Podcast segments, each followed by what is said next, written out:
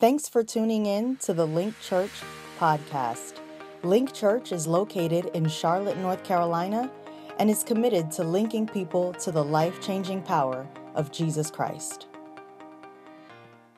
We've been on a series, as you've seen, called Acts of Love. We've been talking about love. We figure February is kind of the love month. I know it's Black History Month, but we're throwing some love in there. Amen?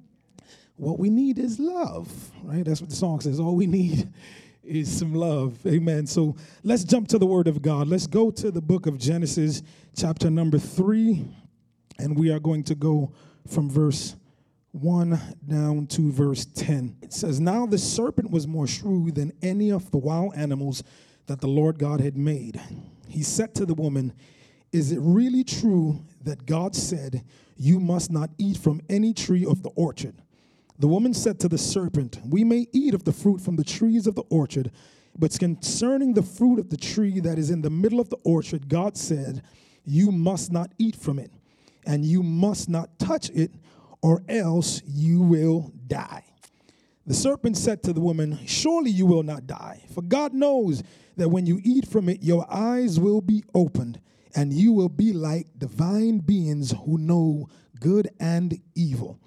When the woman saw that the tree produced fruit that was good for food, was attractive to the eye, and was desirable for making one wise, she took some of its fruit and ate it. She also gave some to her husband who was with her, and he ate.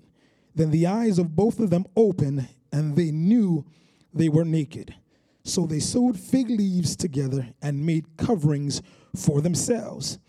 Then the man and his wife heard the sound of the Lord God moving about in the orchard at the breezy time of the day, and they hid from the Lord among the trees of the orchard.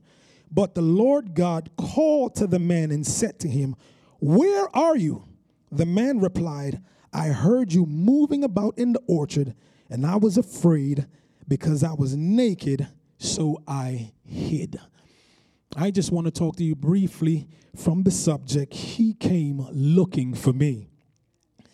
He came looking for me. Let's just bow our heads in prayer. Father, in Jesus' name, indeed, the grass withers, the flower fades, but your word is what lasts forever. Thank you so much for the opportunity to be here this morning. And I pray, God, that you would anoint these lips of clay to make known your word clear to the hearts of the hearers this morning. I pray, God, that you would have your way, that yokes would be destroyed, and that your will would be done on earth as it is in heaven. We give you thanks for what you're about to do in this house. In Jesus' name, somebody just say amen. Amen. You may be seated in the presence of the Lord. So, Genesis 1 begins with God outlining all of his creation, right? Everything that God did. The Bible says that he created the sun, the moon, the stars. He separated the land from the sea, put everything in its proper perspectives, and created all living things, right? The word says that he created all living creatures, including everything that creeps upon the ground. God created all those things. And when we jump over to chapter 2 and from verse 4, it paints a picture, a descriptive picture rather, of everything that God basically did in chapter 1 of Genesis. So it's not a second account of what God did, but rather what he does is he kind of breaks down now, gives a clear description of how he created all things, including how he created humanity, how he created Adam, and how he created Eve. So here we are now in, in, in, in chapter 3, where we find, and I'll tell you right now, I'm not long winded, so this will be over before you know it, right, Mike? Mike loves that.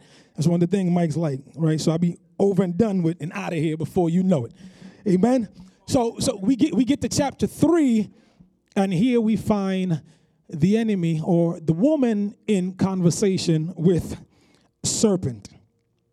Woman is in conversation with the serpent. And, and, and of course, now I had to ask the question how did this serpent get to this place? How did this creature come about, right? So this was a creature that God had created in his creation. One of the things that God created and said it was good. Now, I don't know about you, I'm not a big fan of snakes, but God created this thing and said that it was good. But somewhere along the line, the enemy inhabited the being of this serpent.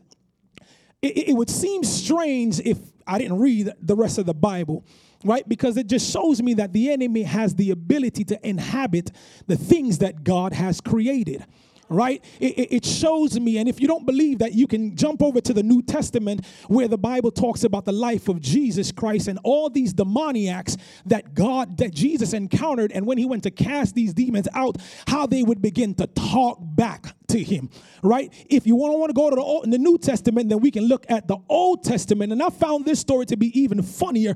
Uh, the story of Balaam, who had a donkey who spoke back to him because Balaam kept striking him. Now, I don't know if animals to talk outside of the cartoons, but obviously they got that from somewhere and it's obviously out of the word of God. And the enemy, if you give him any kind of opportunity to invade your space, then I'm going to tell you that the enemy will make use of that opportunity. And I have to tell you also that he is no respecter of person. So it doesn't matter who you are, what your status is, what your title is, how high you may be or how low you may be, how rich you may be or how poor you may be. The enemy, the Bible says, is no respecter of persons, but rather the word says that he walks about as a roaring lion, seeking whom he may devour. There's no clear description that he's targeting just a certain type of people, but whoever you are, he wants you for himself. Thank God that the reverse is also true that as much as the enemy has a desire to sift you and to destroy you, that God has an even greater desire for your life. And if I were you, I would say, you know what? Let me make myself available to the Lord Jesus Christ. Eve gets in conversation with a serpent. And, and, and, and it allowed me just to think for a second that we need to guard our focus. In the scripture, that the enemy begins to paint the picture to her.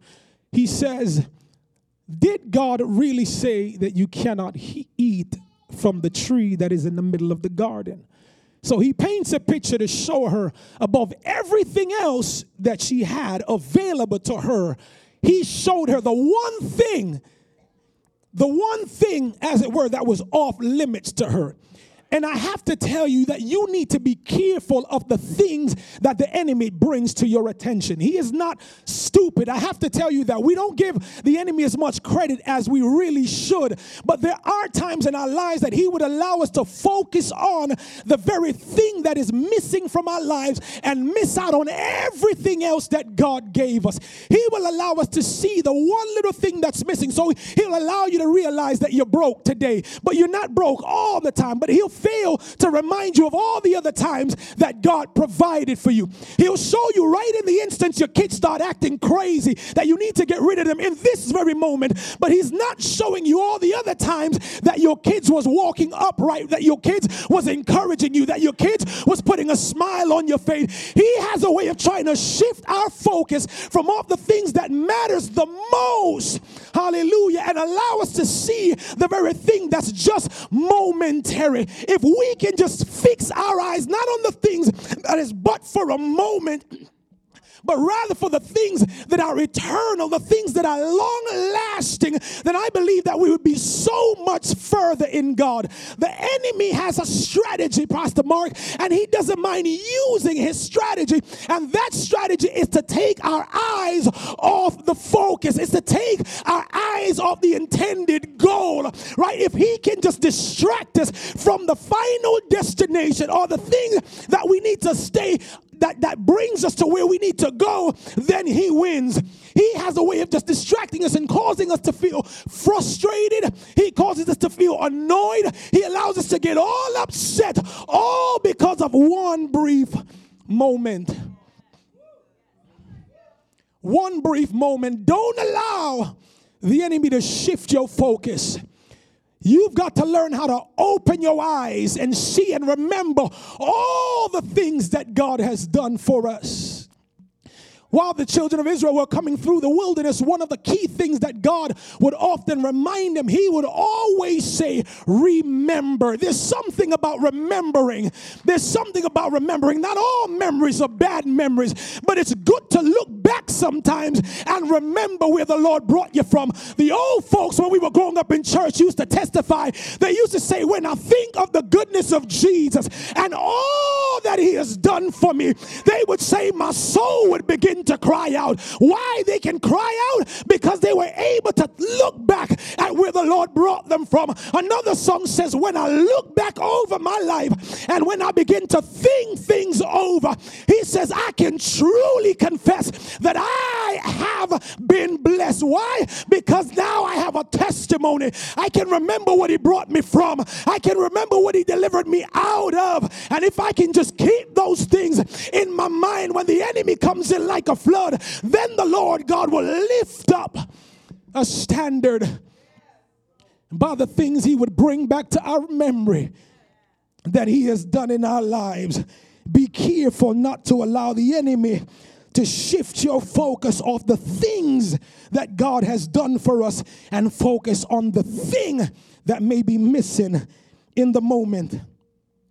I began to look at it even further and began to think to myself, how in the world can Eve get in a conversation with this thing? If you go back over to chapter one, the Bible says that God had created man and woman, He created humanity, and then He gave dominion to them. He gave authority to them to rule over all these things. He gave them authority over the ground. He gave them authority over the animals, right? Adam was so anointed or so gifted, as it were, that he was able to name and call all these things that we now look at today and name as different types of animals and creatures. Adam had that ability, and God had given him, but not only him that ability, but he had given both man and woman the authority, the dominion to rule over. But somehow, Eve finds herself in a conversation and she now allows the thing that she had dominion over to now have dominion over her. Eve allowed the process to be reversed somewhere along the line, she gave place to this creature that began to speak into her life. And I have to talk to you about the things that you might allow now that God has given you dominion and authority to rule over that is now ruling over you. Those things that are now taking control of your faculties, stealing your time and stealing your attention. You know, like Facebook and Instagram. Have you ever noticed you can get on there just to say you're going to check something? Something for two minutes, and by the time you look up, two hour has gone by because Facebook or Instagram has taken some form of dominion over you. You go to work, and if you're not careful, you're supposed to be there from nine to five and clock out and go home. And if you're not careful, you look up, it's now seven, eight o'clock, and now you're trying to call home to explain why you're not home yet. Be careful of those things that God has given dominion to you over over that now wants to take dominion and rule over to you. Let's talk about them kids for a second. I got three of my own, so I can tell you it's amazing that God gave them to you for you to give them direction and give them instructions and guide them and lead them in the way of life everlasting. And yet, somehow, before they get to the age of adulthood, they want to tell you what to do. They want to tell you how it's supposed to go. They want to paint the whole picture for you as if they've always been here, but you are not to allow those things that God has given you authority over to have dominion, to have rule over you. He will hold you accountable.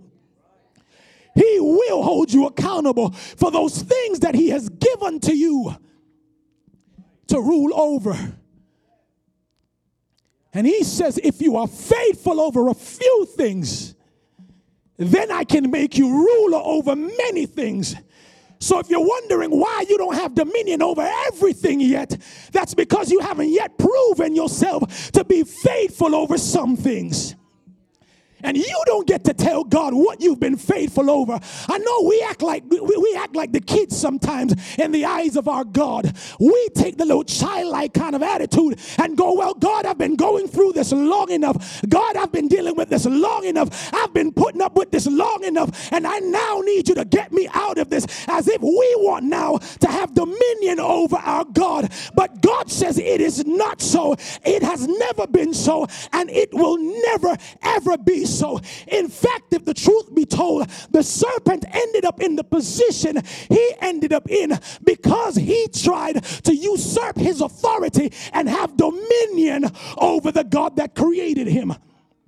If you don't believe me, let's jump over to the book of Revelations, chapter 12. The Bible says that there was a war in heaven, and the archangel Michael fought against Lucifer and his angel, and he was thrown out of heaven. Right? You jump over to the book of Isaiah, the Bible describes Lucifer as the created being who begins to be filled with pride and begins to speak negatively, begins to speak and try to usurp his authority and his dominion, stepping out of his place and act as though he was God. So he begins to look at himself and says, Well, I will now exalt my throne above the most high God. I will lift up myself. I, and there's about four times in that passage, in a verse 14 and down, that he repeats, I will, I will, I will. This is the created thing trying to usurp dominion over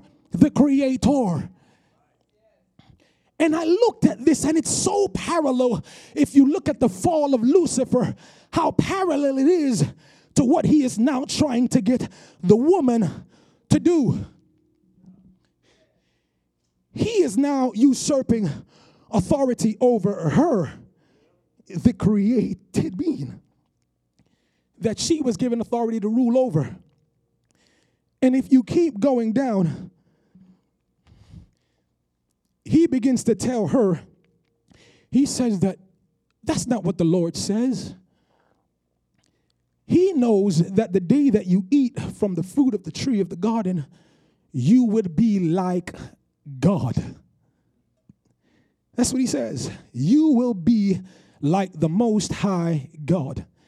The very same language he used in Isaiah when the Bible describes him as lifting up himself against the Most High God because he wanted to be like God.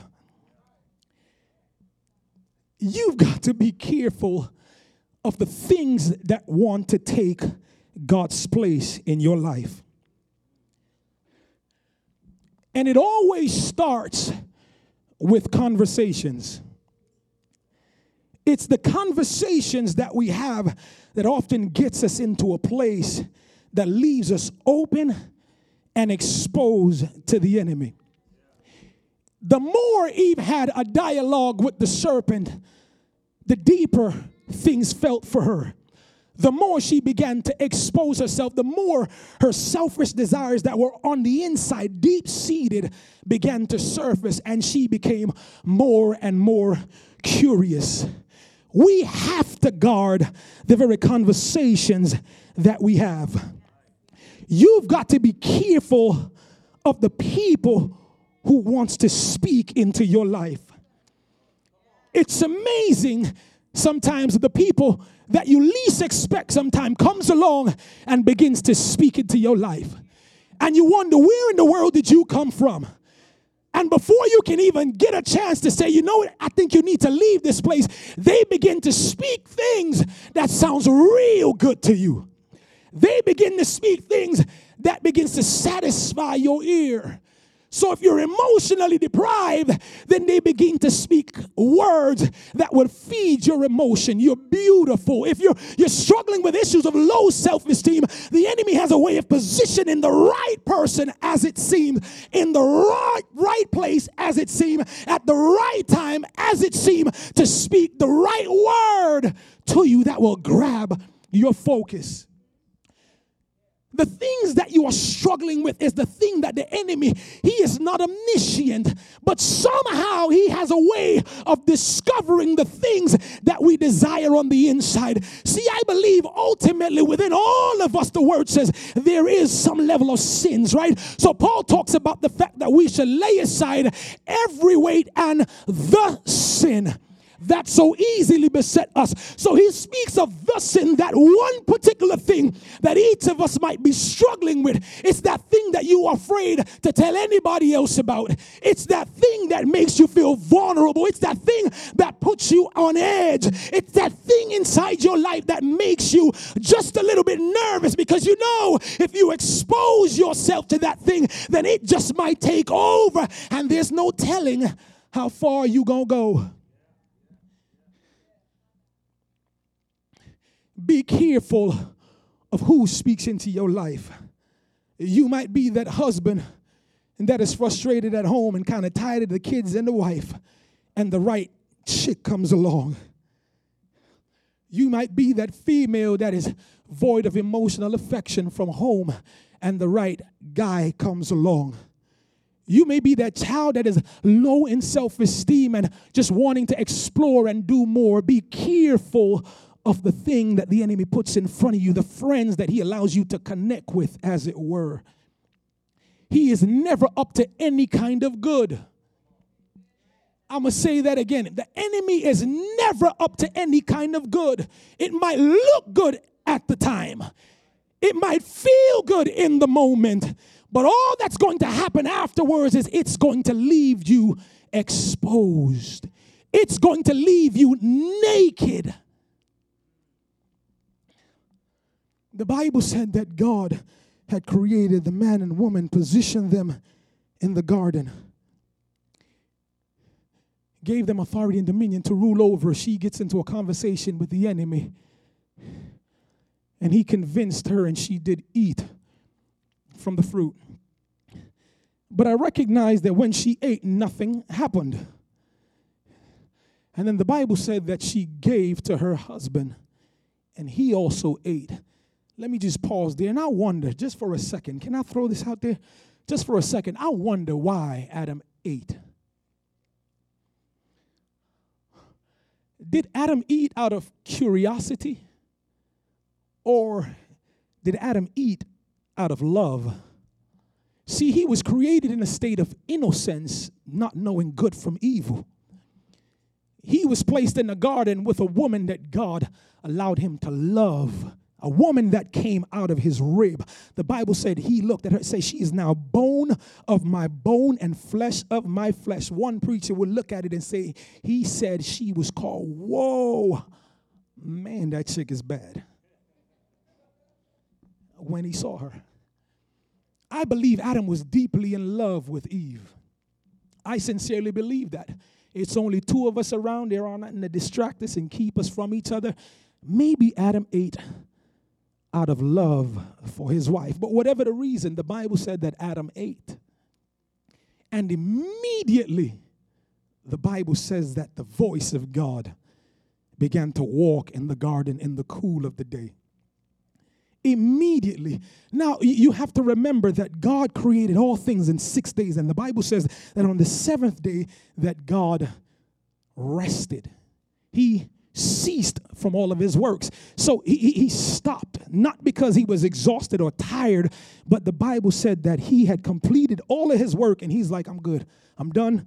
I'm telling out right now. Me and the angels is kicking it right good. I'm done. And while he, I believe he was in chill mode, sin allowed God to break his rest. Sin woke God, as it were, out of his sleep. I know we've been taught for a long time, or at least I was taught that man had fellowship with God all along, and God would come down, the word says, in the cool of the day and would have sweet fellowship and sweet communion. But I am yet to discover that in the Bible. The only place that it is mentioned or spoken of that God came down in the cool of the day was when sin took place, disobedience happened, and God broke his rest. And the Bible specified the point in time that God comes down not to have fellowship with Adam or Eve, but he comes down for judgment. And the Bible paints the picture, and the Bible says that he looks at the serpent and he says, Because you have done this thing, you will be cursed all the days of your life. On your belly shall you crawl. He curses the woman and says to her, In labor or in pain will you give birth. And he tells the man that by the sweat of your brow you will eat bread. So they were now in a place where they were now being judged. But before they even got there, what moved me or what got me was the fact that the minute that Adam messed up, the Bible says that God moved out of his place. God moved because now they were uncovered. Now they were exposed to sin and to wrongdoing. There are things that will happen in our lives sometimes that would allow us to be uncovered, that gets us to be exposed out there to the elements. And the first thing that humanity always does when we fall and when we sin against God is we go reaching for things to cover ourselves. And the mistake that we always and often make is that we always reach for the wrong thing to cover ourselves. In fact, it's such a shame and a sad mistake to think that we can cover ourselves because there is nothing that you can do that God doesn't already know about. There is nothing that you can do. And the thing I love about God is that He took all of our sins and everything that we would all have done, past, present, and future, into consideration when He robed Himself in human flesh, came to 42 generations down to the earth. And the Bible says that for God so loved the world that He gave His only begotten Son, that whosoever would believe in him would not perish, but have everlasting life. Not only did he come looking for Adam, but he came looking for you and me. And I'm so glad that he didn't stop there with Adam because he came looking for us while we were yet in our sins. God, the holy, righteous Redeemer of heaven, the Holy One who cannot stand the sight of sin, leaves the splendor, the beauty, and the glory of heaven and comes looking for you and I. Do you recognize how valuable you are? I know people might have spoken negatively and told you you were good for nothing and that you will never be nothing, but you are worth so much to God that He thought it was fit for Him to dress Himself in human flesh, made His way down to earth, and took a beating and took the punishment that you and I could never have endured. He covered Himself in the very thing that left us exposed, feeling naked and unashamed, no more innocent, but feeling guilty and feeling condemned. And knowing that we were destined to die, he clothed himself in human flesh. And the Bible says that he made himself sin for us. He who knew no sin became sin for us, that we now would become the righteousness of God in Christ Jesus. He came looking for us. When we were left abandoned and left to die, when we were strung out on drugs, when we were hooked on alcohol, when we were hooked on marijuana, when we were addicted to sex. Yes, you can be addicted to sex when we connected to all kinds of things that was intended to destroy us, everything that was intended to wipe us out. No, I know you're sitting here and you look real good right now, and I know you have your life all together and you look all polished and clean and pristine, and God has you all together. But if truth be told, you didn't always look like this. If the truth be told, you didn't cross every T and you never dotted every I's. You found yourself in places you know you had no business being in. You know you found yourself doing things you had no business being. Things you know you can't even tell your kids about. Things you probably can't even tell your parents about as grown as you are. All these things that we were tied up in. But he left the beauty of heaven and came looking for us. He came seeking us. And the Bible says that he came to seek and he came to save them that were lost.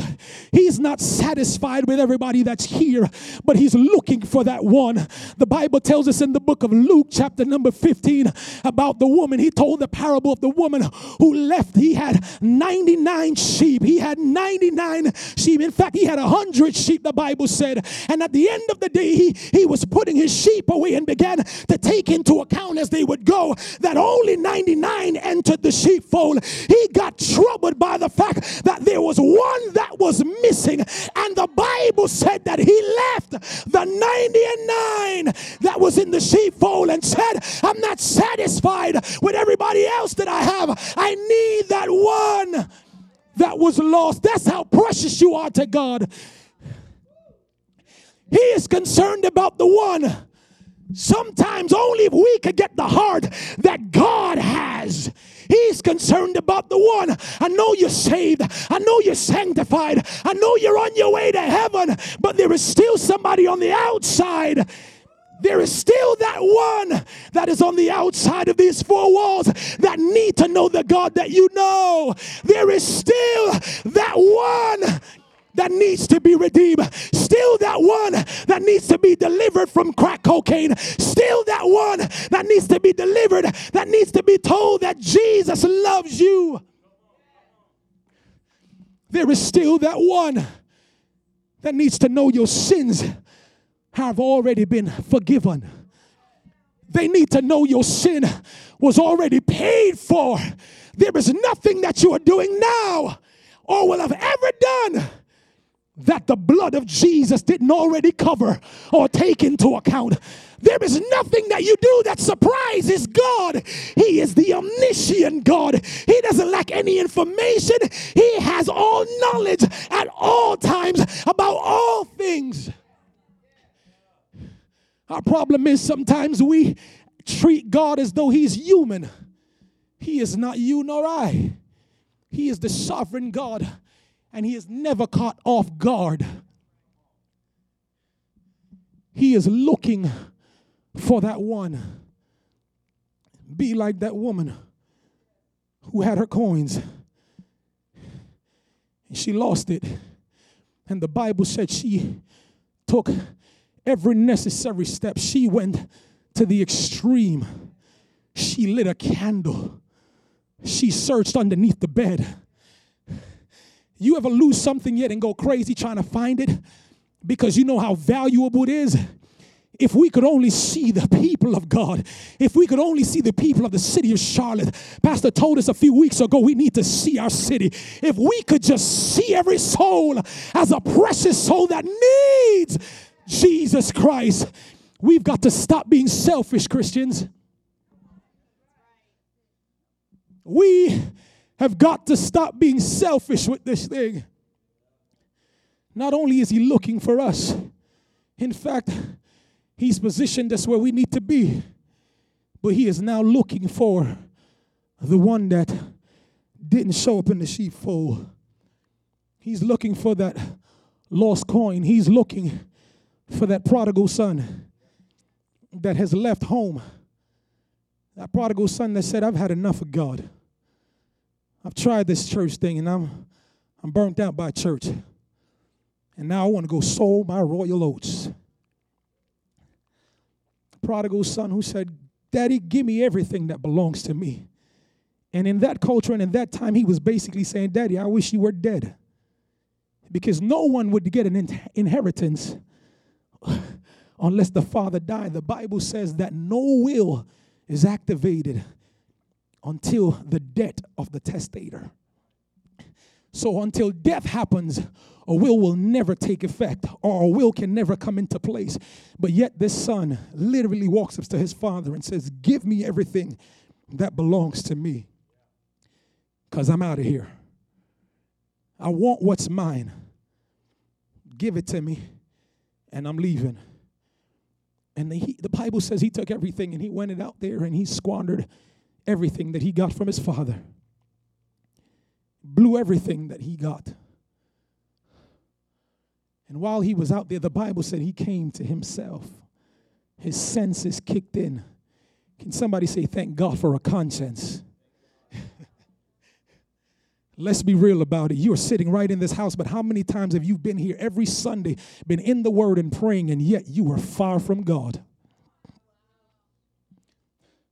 I know we camouflage. I'm telling you, nobody covers up better than a Christian. Nobody covers up better than us because we know, especially if you've been in church for a long time, you know right where to put the hallelujah. You know right where to put the clap. You know right where to put the stomp. You know right where to put the shout. And you know how to fake it and fool others around you. But you can't fool God.